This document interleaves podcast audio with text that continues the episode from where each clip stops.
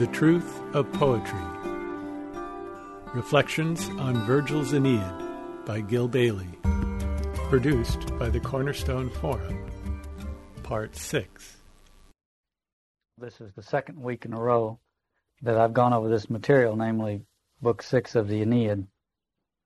In last week's session, I feel I got too caught up in Virgil's labyrinth and poetic illusions to carry out my chosen task, which is to ask about the truth of poetry, classical pre-Christian poetry, so to speak, and to probe its truth-telling potential by going to the very places in Virgil's poem where it sags under the weight of an excluded truth that seems periodically to threaten the poem's moral intelligibility by breaking suddenly in on its underlying assumptions and revealing their incoherence and implausibility.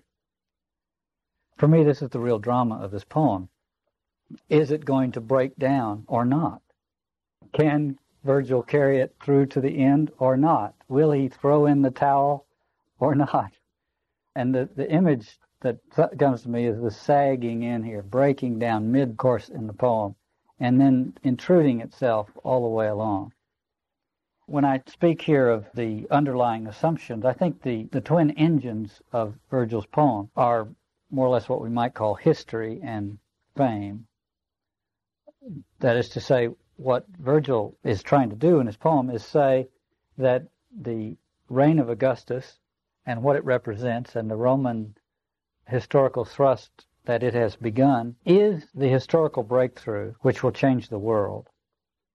And that by giving our energies to, the, to that structure and to, the, to that historical thrust, we will be doing the most important thing.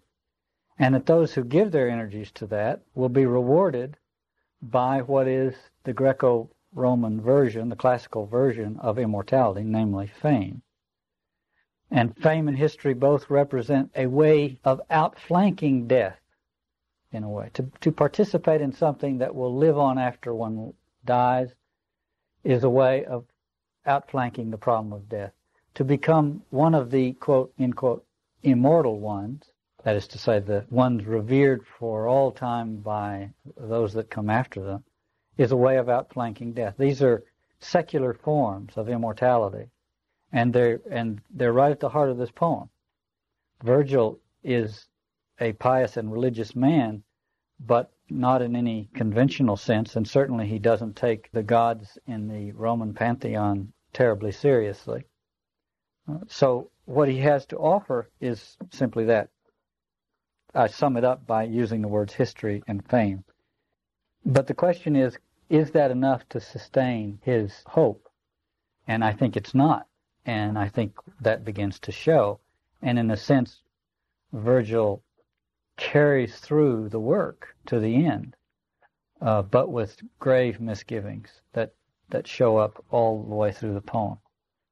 I still think the best two categories for understanding just about anything, but particularly for understanding literary offering, are the categories of myth and gospel. Myth will leave out one little thing in order to make every other thing intelligible. And gospel will focus all of its moral concern on precisely that and tell an entirely different story. And so all of literature, I think, can be seen in terms of those two categories. And most literature, of course, is somewhere in between, as Virgil's is. Myth, of which Virgil's poem is a brilliant and awkward stepchild, builds its epistemological and cultural verification by rejecting the stone that the builders of cultural enterprises have rejected since the foundation of the world. That rejection and the epistemological discretion born of it defines classical poetry as much as it does classical philosophy. And it renders each of them incapable of recognizing the new epistemological foundation represented by the cross and the new anthropological undertaking, which Paul calls the new anthropos, the new humanity, that the revelation of the cross sets in motion that's basically where I situate the poem that Virgil's written. And what I want to do now is take a look at Book Six, which is really the pivotal book in the, the poem. And notice what's happening. Something, as I say, is sagging. The scaffolding of the poem, the assumptions on which the poem is built, are beginning to give way under the weight of a of a truth that's intruding on them. And there are lots of examples of that all the way through, and I've pointed to them, but the, probably the most powerful one is the labyrinth metaphor in chapter 5. There's the funeral games for Anchises, and after that, the Trojan boys, the young boys, begin to do their military march, which is maneuvers, highly choreographed maneuvers, which are rem- which are reenactments of battles and training for these boys to partake in the real thing. So it's a it's a ritual which remembers the past, as all rituals do, and and defines the present and prepares those who are uh, who are participating in it to carry forward those rituals in ritual life or in actual life into the future. Virgil looks on this and he sees it and it's marvelous and he sees that the order is very impressive, but lo and behold, the order is born of violence. The order would not be there were it not for the institution of war. So something begins to give way, in a sense, as Virgil is watching this scene. Virgil's the poet, of course, but we can speak in this way, I think. And he gives two similes, and we talked about it before. And I reversed the order of the similes because I think the, the first one he gives is the more powerful. But by giving it first, he essentially takes away some of its power. And I think he does that intentionally. So if we reverse them and put the more powerful the two similes later, we really get the, the significance. First simile, which I want to talk about, which is the second one he talks about, is he looks out and he, he sees that these boys, that this highly choreographed military maneuver, parade, is absolutely thrilling for these young fellows. He says, they interweave in sport of flight and battle like dolphins, which when swimming liquid seas will cleave the Libyan and Carpathian deeps and play among the waves. They love it. For them, this is great. This sounds good, but then we have to consult the second simile. But before we do, let's put it in a contemporary context.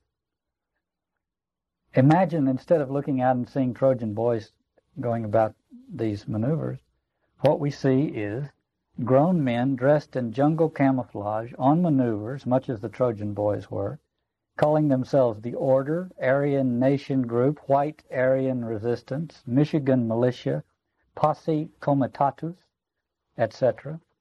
The inflammatory rhetoric of talk show rabble rousers ringing in their ears. And what we would notice is they love it. Now, I, I bring that contemporary metaphor in because it's relevant, but also because when one sees that they love it, that's when one has to come to grips with something. It's like dolphins rollicking. It's a welcomed experience. And it's only when we let that sink in that we can really feel the power of Virgil's second simile, which is still watching the boys. He says they were armed, they mime a battle, and now they bare their backs in flight, and now peace made between them gallop side by side as once. In ancient days, so it is said, the labyrinth in high Crete had a path built out of blind walls, an ambiguous maze of a thousand ways, a winding course that mocked all signs of finding a way out. A puzzle that was irresolvable and irretraceable in such a course, so intricate, the sons of Troy maneuver. And I think it's a tremendous realization that the poem, in a sense, is trapped. Because what the poem is trying to do is point a way out. The poem is saying the Augustan historical thrust is a way out. Caesar Augustus and Pax Romana and the peace that Rome can impose on the world is in fact a way out of this terrible problem of violence and war.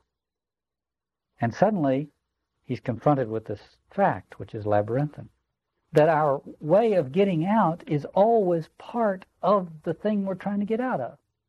Because at the heart of the Roman peace was Mars, power, force, Later on, when Anchises is giving Aeneas a tour of the underworld, he points to Romulus Romulus founded Rome by killing his brother. Right there you have the problem. The founding act is always a violent act. And the problem that disrupts culture is always violence. And the way to solve violence is by violence. The way to end war is with a war. The way to stop murder is with murder. In other words, it's that's the labyrinth right there. And Virgil, who is sing, trying to sing the praises of this very impressive historical institution, which has brought a considerable amount of peace to a world that was racked with civil war before, he's trying to sing the praises of this, but it's patently clear that the peace it brings is the peace of the sword, of the power structure. Virgil, like all other Romans at the time, or most of them, w- was happy to have it because it was a hell of a lot better than what went before it. Nevertheless, he's sensitive enough to see the foundation on which it's based, which is just another version of the problem it's trying to eliminate. So there's the labyrinth. There's the historical labyrinth. Mid-course in the poem, Virgil's project begins to sag under the weight of a realization that seems to be mounting in the background of his thinking an intimation that finds its most salient expression in the simile of the Cretan labyrinth made of blind walls. In Book 6, he returns to the simile of the labyrinth, but this time his interest is with Daedalus, the man who fashioned the labyrinth. And Daedalus is a kind of archetypical poet. He's a maker of things, he's an inventor. Virgil is concerned with Daedalus. Daedalus knows why there's a labyrinth.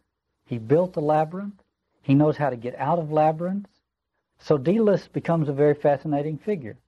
In a sense, Daedalus represents the epistemological problem that the poem has suddenly stumbled upon. Is there a Daedalus around who knows about these labyrinths, was there before them, created them, knows what they're for, knows how to get in and get out? I would say the poem becomes a little preoccupied with Daedalus. Now, in order to understand Virgil's references to Daedalus, we have to know the whole story. And this is where I got bogged down last week, and I'm going to try not to get bogged down this time through. I'm going to try to run through this very quickly. This is like the those those guys that do all of Shakespeare in 30 minutes or something. So here's the story as quickly as I can do it. The king of Crete, Minos, built a temple to Neptune. He asked Neptune to give him a sacrificial offering to offer at the dedication of the temple. Neptune gave him this great white magnificent bull. Minos thought the bull so striking that he kept it for himself and offered another bull at the dedication ceremony. Neptune was outraged. You don't, you see, you don't interfere with these sacrificial recipes. Once you have one, you keep it, you pass it on, you do not change it. He changed it. Neptune became angry. He in, inflamed Pasiphae, Minos' wife, with this unnatural passion for this bull. Pasiphae goes to Daedalus, asks Daedalus to build a wooden cow she climbs into the wooden cow and mates with the bull. The bull impregnates her. She gives birth to this monster, the Minotaur, with the body of a man and the head of a bull. The Minotaur is a ravenous sacrificial beast, wanting more and more victims. This is what, by the way, we could analyze this whole thing. This is why I'm trying to not get around it without doing this.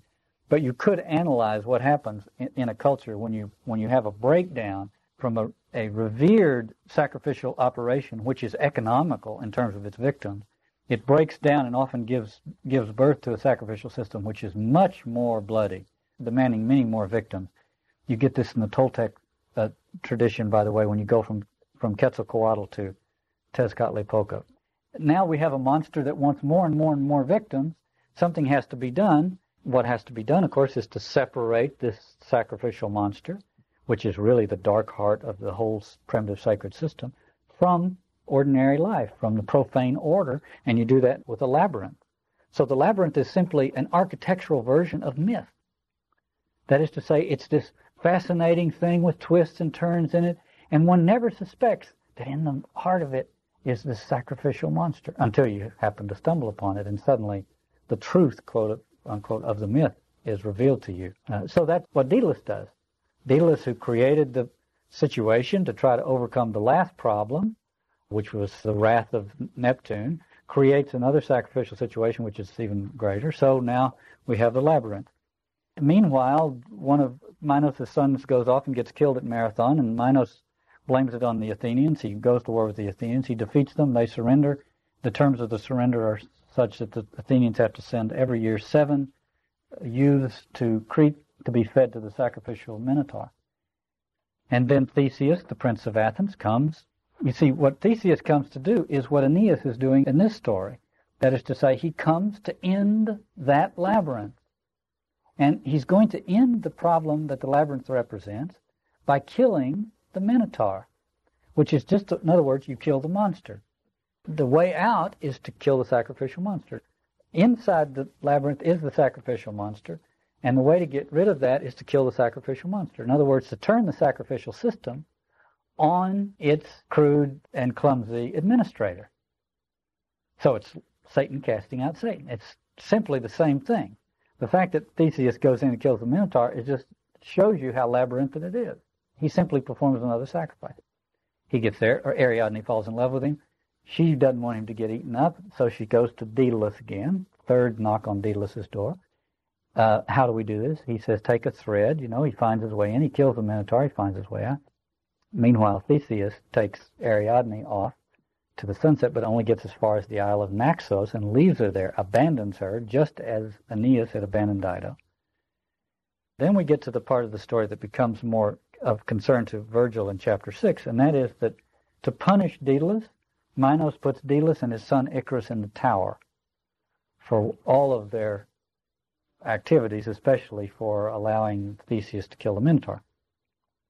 Daedalus builds wings from the feathers of the birds that roost in the tower.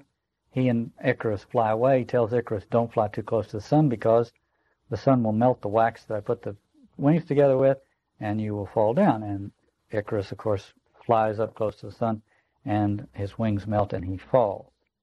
There are all kinds of things we could say about this story, but what I want to do is really focus on what Virgil becomes fascinated with in the story.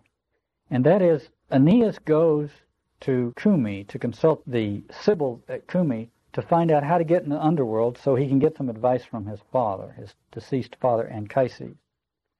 And when he gets there, he goes up to the temple of Apollo at Cumae, and lo and behold, the temple doors, golden temple doors on the temple of uh, Apollo at Cumae, are carved by Daedalus, and they are this whole story that I just rehearsed. Almost the whole story. Daedalus's last inventive act is a mythological one or a mythopoetic one. It's an attempt to give a glorious golden account of the whole troubling story as a tribute to Apollo, the god of music, art, and eloquence.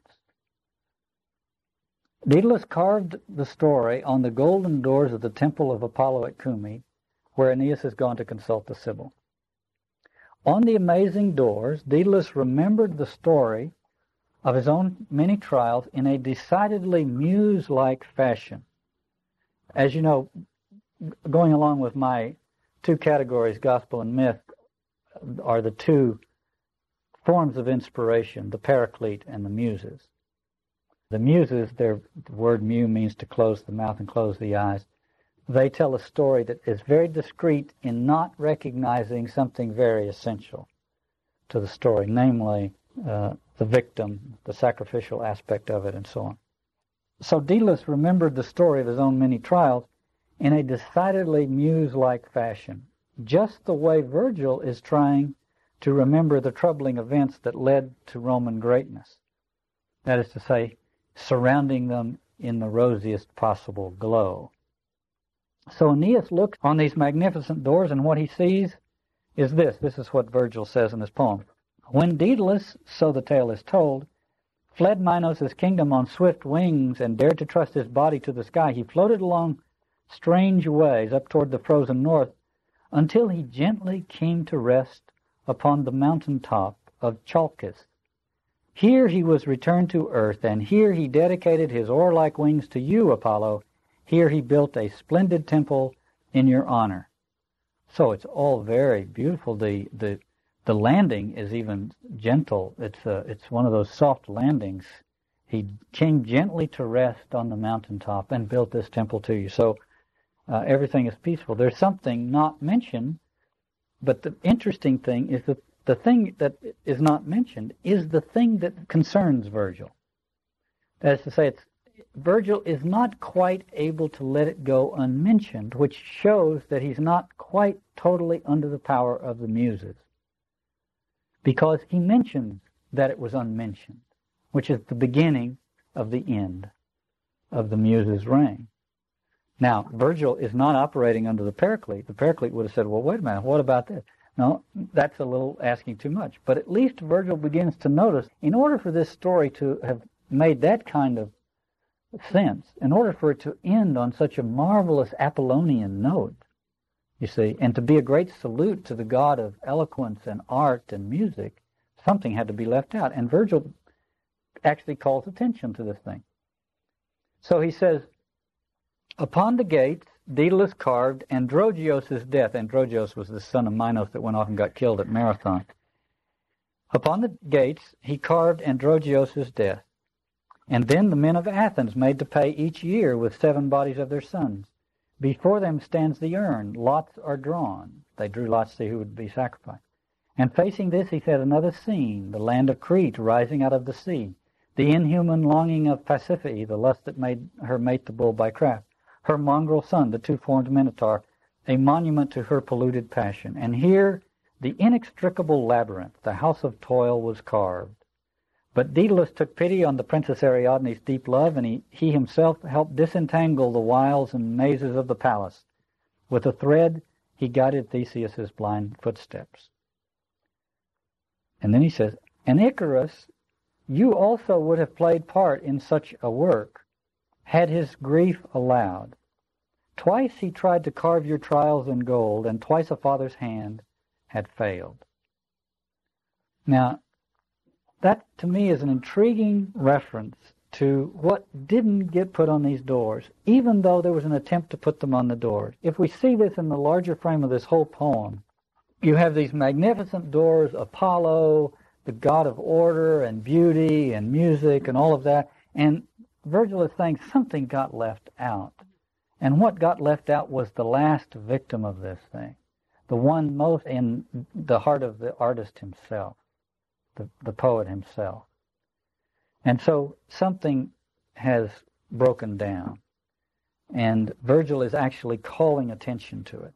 And he's saying, in a sense, that in order to carve these golden doors, Daedalus literally had to look away. He could not try to do that you could imagine one way of saying is that had he put Icarus there at the end of the story, then it would not have ended in a nice la-di-da way. It, the, the doors would have ceased to be golden. They would have become iron or something. You see, the story would have had some other ring to it. And so this is what the muse inspires one to do, is to see that part which would make the story troublesome, morally troublesome, and to just avert the eyes so that one is not troubled by it, so that one can pass on. I mean, the poet's great duty is to pass on this poetic reassurance about who we are and why we're here and, and how great our ancestors were and so on and so forth, to make us reassured about the past and determined to, to carry it on in exact replication. I think what Virgil is doing in this poem is writing at two levels. He's trying to fulfill his obligation to Caesar, Rome, his friends uh, who've implored him to write this patriotic poem, and he's trying to discharge his obligation to posterity at the same time, and they are in conflict. And so he writes the poem. He's like Shakespeare. You know, Shakespeare wrote plays so that the groundlings would have a lot of fun and get some laughs, and his fellow sophisticates who were up in the boxes would get all the nuances. There's a little bit of that in Virgil. And so he's doing these things, but he's inlaying the poem with certain other reservations. And right after he calls attention to the fact that Icarus is conspicuously absent from the doors of Daedalus, he then says, quote, the Trojans, Aeneas now and his men are standing in front of these doors being completely awed by them. He says the Trojans would surely have looked closely at each scene had not Achates, sent on in advance, returned together with Deiphobus Deiphobus is the priestess at the shrine, and Deiphobus suddenly burst in on this scene of contemplating these doors and says, This is no time to gape at spectacle. So there's an abrupt interruption here because they're looking at this at these doors. and it could be variously interpreted, but in light of what Deiphobes suggests that they do, I think uh, we're we're um, right in interpreting it as a way of avoiding something that might have occurred had they stopped to ponder this. I think it's almost Virgil saying to us and to the, the um, readers who might be in a position to hear this, if you stop and look at this and notice that I've called attention to what's not in depicted on the door, something may dawn on you. And so, and it's precisely to prevent that dawning from occurring that the priestess uh, of Apollo rushes in and says, "We don't have time for this. We don't have time to ponder this. We have much more important things to do. We have to go sacrifice a few animals, and we have to go fall into a ecstatic fit and go into the underworld where all the dead are. This is much more important than sitting here trying to come to grips with this story. What occurred to me, of course, reading this, is what's become one of my favorite favorite passages in in Luke, which is at the crucifixion, Luke 23, verse 48, where it says the when all the people who had gathered for the spectacle saw what had happened, they went home beating their breasts. Uh, so those at the crucifixion came to see a spectacle, and they actually saw what happened. The word in, in Luke's gospel is theoria, which means they had a, a bigger vista on what happened. Suddenly they began to see it in another light. One could take the story that's depicted on those doors and tell the whole story, the supreme deconstruction of which is the crucifixion. In other words, it's fundamentally the same kind of spectacle. And here they're standing before it and they're contemplating it, which is what they should do. Now they they're they they they're doing it before the revelation of the cross and so on, but nevertheless, I think it's I think it's significant that the Sibyl realizes that that's dangerous from the point of view of the primitive sacrality that she embodies and exists to perpetuate. So she breaks it up. Now, remember this. In Luke's gospel, it says at the moment of the crucifixion, the crowd that came to, to witness the spectacle saw what happened, went home beating their breasts. In Matthew's gospel, it says, at that same moment, the veil of the temple of the sacrificial shrine was torn from top to bottom. Now, the reference to the temple is a reference to the whole sacrificial cult. And suddenly the crucifixion tears the veil in two. Well, here, you could almost say to prevent that, the Sibyl comes along and says, no, we must go. And we're, if, we're not going to sit here and contemplate this story. We're going to go perform sacrifices. She says, far better now to slaughter seven steers, drawn from a herd the yoke has never touched, and choose as many sheep as custom asks. Let's, we have to go sacrifice, back to the sacrificial world.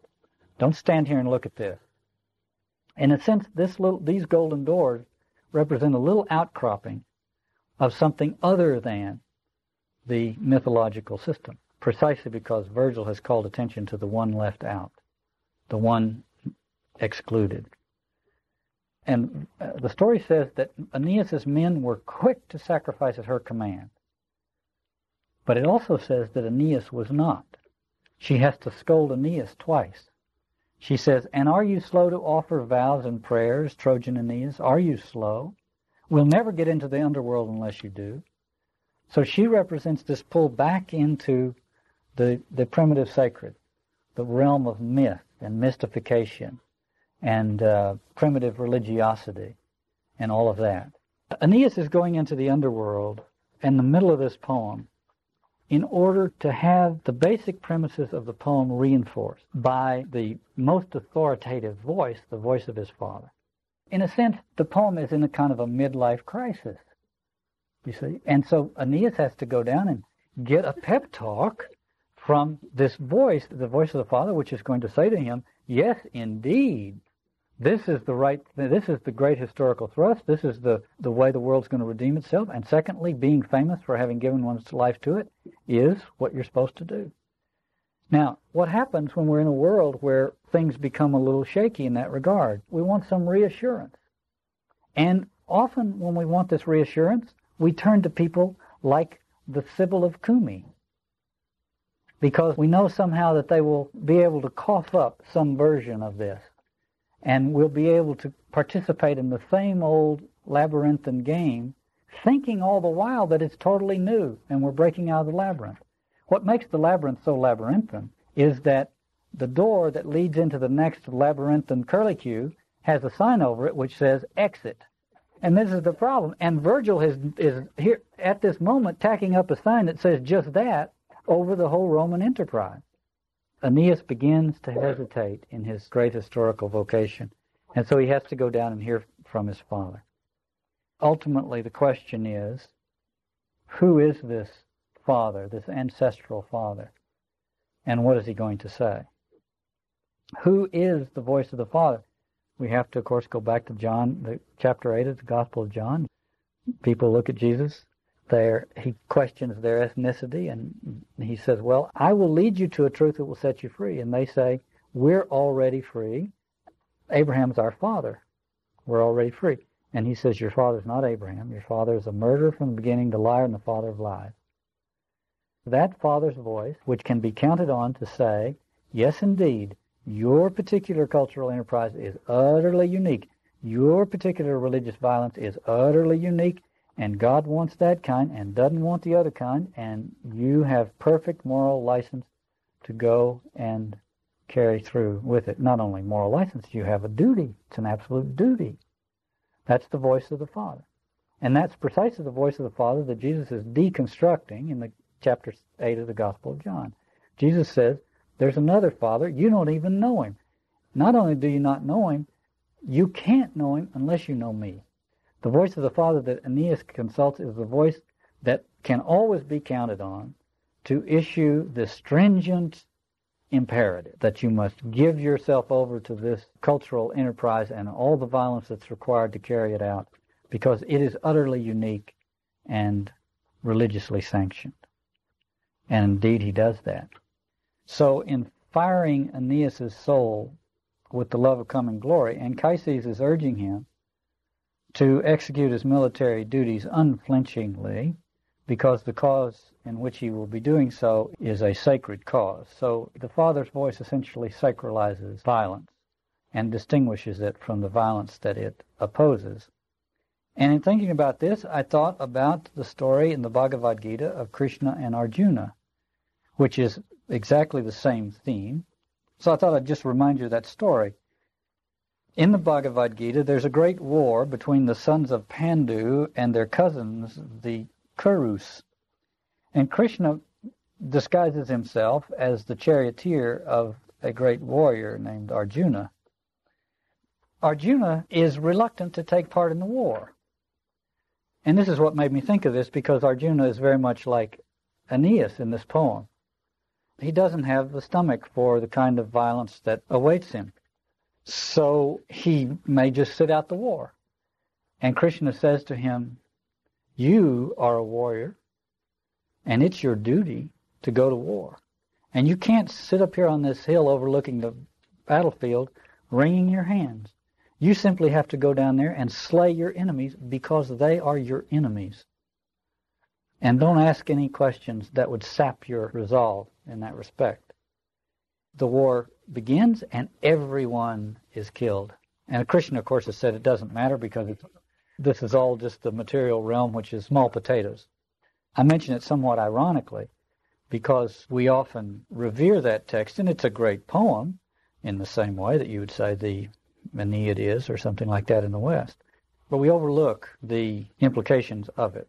For example, I went, when I began to think about this, I went to this text I have over there, which is the New Larousse Encyclopedia of Mythology, and I read the summation of the Bhagavad Gita. You, you, it doesn't shock you that I didn't read the Bhagavad Gita this week. Anyway, I, because it just popped into my head, you know. So I went and read the summary of it. The writers who put that uh, together make uh, the following remark. They say that the Bhagavad Gita is a splendid philosophical poem, quote unquote.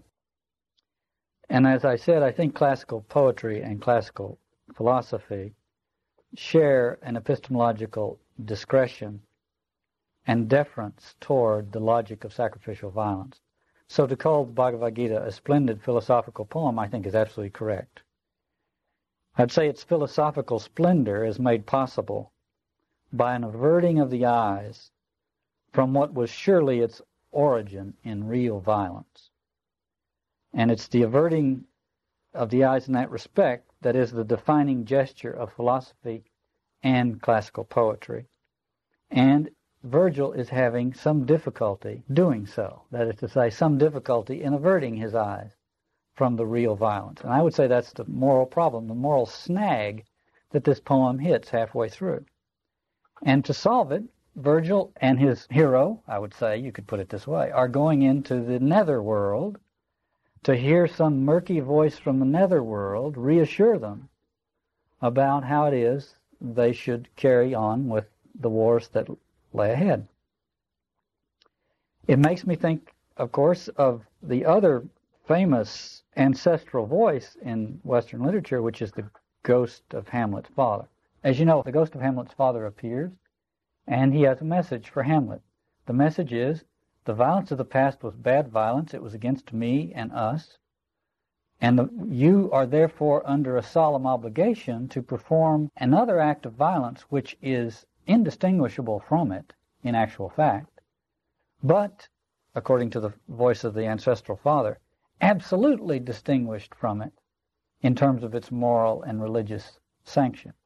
So that's the voice of the ancestral father. The violence that has outraged us must be crushed by a violence that is indistinguishable from it, except for the fact that our violence is sacred and theirs is profane and vulgar. This is the voice of old Hamlet, the ghost of Hamlet.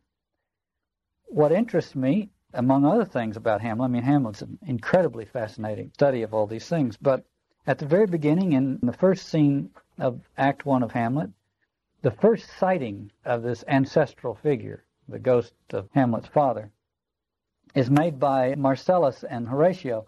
And Marcellus says to Horatio, describing this specter of the ghost of Hamlet's father, quote, It faded on the crowing of the cock. Some say that ever against that season comes wherein our Saviour's birth is celebrated, the bird of dawning singeth all night long. And then they say no spirit dare stir abroad, the nights are wholesome. Then the planets strike, no fairy takes, nor witch hath power to charm. So hallowed and so gracious is the time. And Horatio says, So I have heard and do in part believe it. Now what I'm interested in is the first line of that. It faded on the crowing of the cock. I think Shakespeare is fully aware of all the things he sets in motion in his poetry, and he's fully aware of the fact that the crowing of the cock is a Christian reference. It faded on the crowing of the cock. What faded on the crowing of the cock? The ghost of Hamlet's father. Or, in a larger frame of reference, the ancestral voice. The power of the ancestral voice begins to fade on the crowing of the cock. And then there's this discussion about the birth of Christ the birth of Christ is somehow pivotal, and the commemoration of the birth of Christ is somehow changes things in terms of this voice, this ancestral voice. So what are we to make of this? It faded on the crowing of the cock. The ancestral voice begins to fade. Hamlet, Shakespeare's Hamlet, is simply a study of that fact. The whole play, Hamlet, is in a way hanging on that one line. It faded on the crowing of the cock. Hamlet is haunted by Christian misgivings about vengeance, about the sacred obligation to avenge the wrongful death of one's kinsman or people. And so it begins to fade on the crowing of the cock. The crowing of the cock is obviously a reference to what happens to Peter in the gospel. When suddenly it dawns on him, as we say, that's what happens when the cock crows, it dawns on us that the craziness and social contagion that led to the death was something I got caught up in and participated in, lost in its logic, and then the cock crows, and the spell is broken, and one realizes what one has done. To say the voice of the ancestral father, or the specter of the ancestral father that demands that we carry on with the violence, that specter, that voice, begins to fade with the crowing of the cock. That, I think, is, a summation of what's happening in history under the influence of the Paraclete. I think it's in light of that that we have to understand Jesus' reference to God as his Father. I've often said the gospel brings about a certain undermining of conventional culture. And if that proceeds without us undergoing some kind of conversion that keeps pace with it, then the world gets in a hell of a fix. So we're in a world where the ancestral voice, the voice of the old patriarch who demands vengeance, is fading. And the question is, are we coming to know another father in place of that? Because it's only by coming to know the other father that we can really get out of the grip of the father of lies and murder from the beginning. I would say this one can't get out of the grip of that force without coming to know another Father. And Jesus says in John's Gospel, No one can come to the Father except through me. If you know me, you know my Father. So the question is, as the spellbinding power of the father of lies, the murderer from the beginning, fades historically under the impact of the revelation of the cross, has the redemptive and ennobling power of the Father revealed by Jesus kept pace? And the answer is yes and no. That's that's a rhetorical question, but it's a real question. I don't think anybody's in a position to say yes or no. It's both, but it's a big issue. And I want to point to that very briefly. Uh, what I'm trying to do is bring the underlying tensions in this poem into our world a little more so that we're not just looking at an ancient artifact.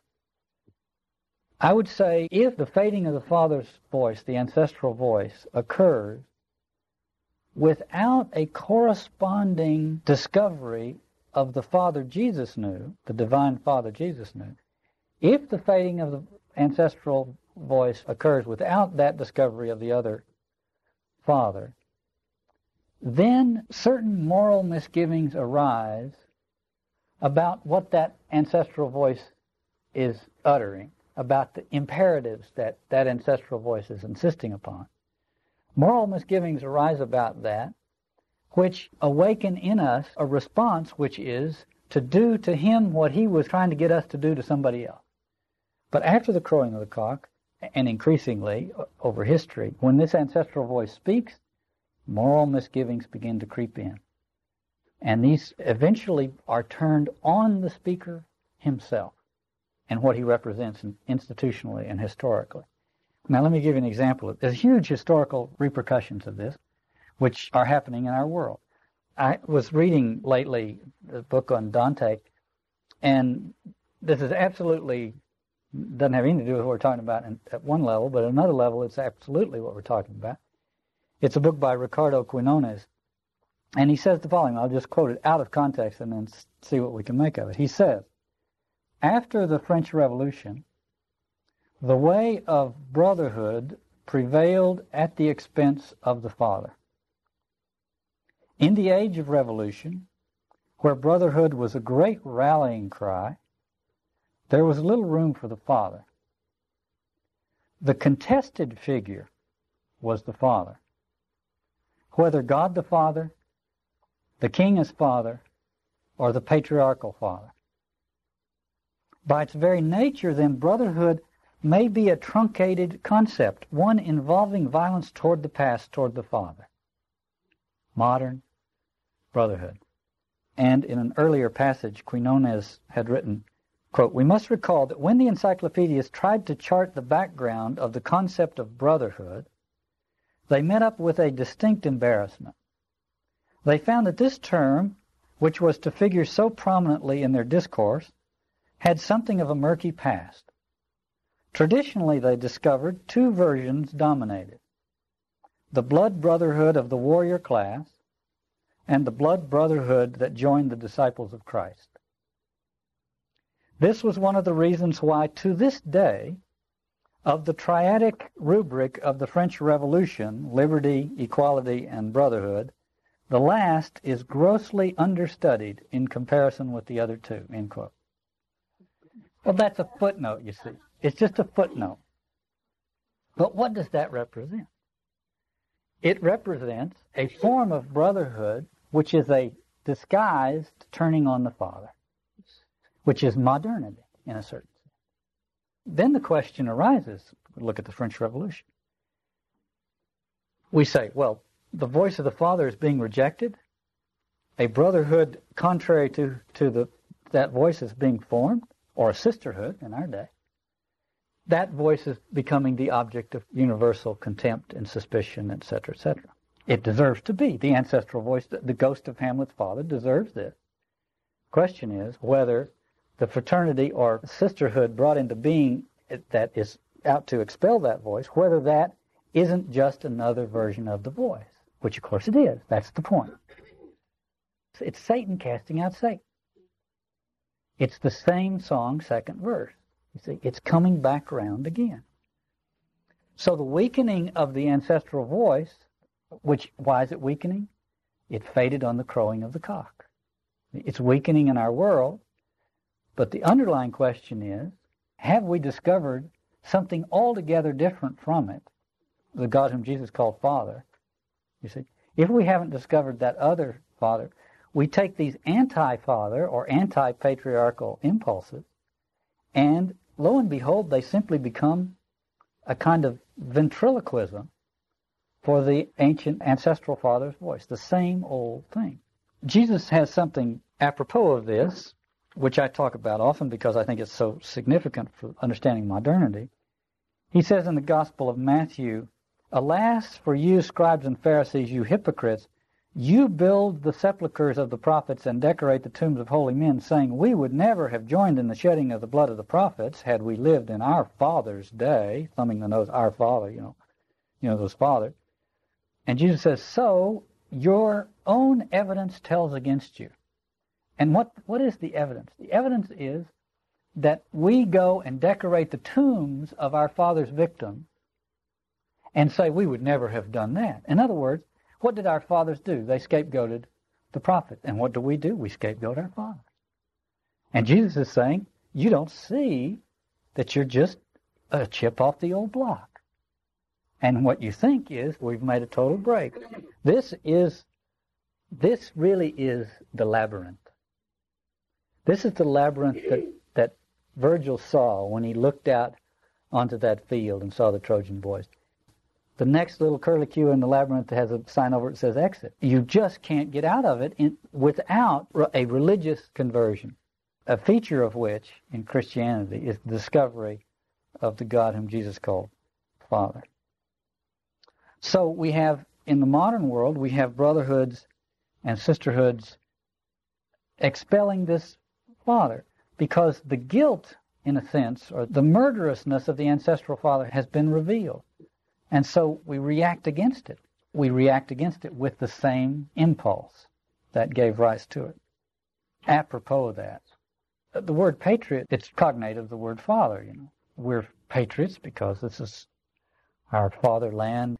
Even patriots, eventually, in the revolutionary age, in the modern age, even patriots eventually come around to hating the father. And so I'll quote to you from an article that was in the New York Times a week or two ago by uh, Peter Applebome, who, by the this was right after the Oklahoma City thing. He's quoting uh, Danny Welch, director of the Klan Watch Project of the Southern Poverty Law Center in Montgomery, Alabama. And so Mr. Welch says, quote, the common thread that unites the 300 some odd groups we watch and which brings a little cohesiveness, one says a little cohesiveness, to an otherwise disconnected movement is an extreme hatred for the federal government. It's there across the board, Mr. Welch says. I don't know how to phrase it, but I think they're heartened by how much mainstream citizens seem to be voicing the same thing. End quote. The, those who were saluting with the most fervor 15 years ago are now building bombs to blow up the federal government. So you say the voice of the ancestral father is fading on the, co- crowing of the cock. Good news or bad news? It's good news. It's gospel. But it can have some very bad consequences unless the conversion that the gospel is trying to bring about begins to occur. Because as morally flawed as that voice might have been, it almost surely presided over less violence than would occur if everything falls apart and the impulse that it once focused and economized is let loose in the world. So there's the there's the uh, situation. It's fading on the crowing of the cock. That voice is fading, and I think Virgil is a prophet in the sense that for him it's already fading, even though he knows nothing about the biblical tradition, knows nothing about the New Testament. Nevertheless, he's having to put a hearing aid on, turn it up full blast in order to hear that voice so he can go on with his poem. Or you could put it the other way. Aeneas is having to put a hearing aid on so he can hear it, so he can go on with his historical destiny. You see, the poem itself is beginning to give under that.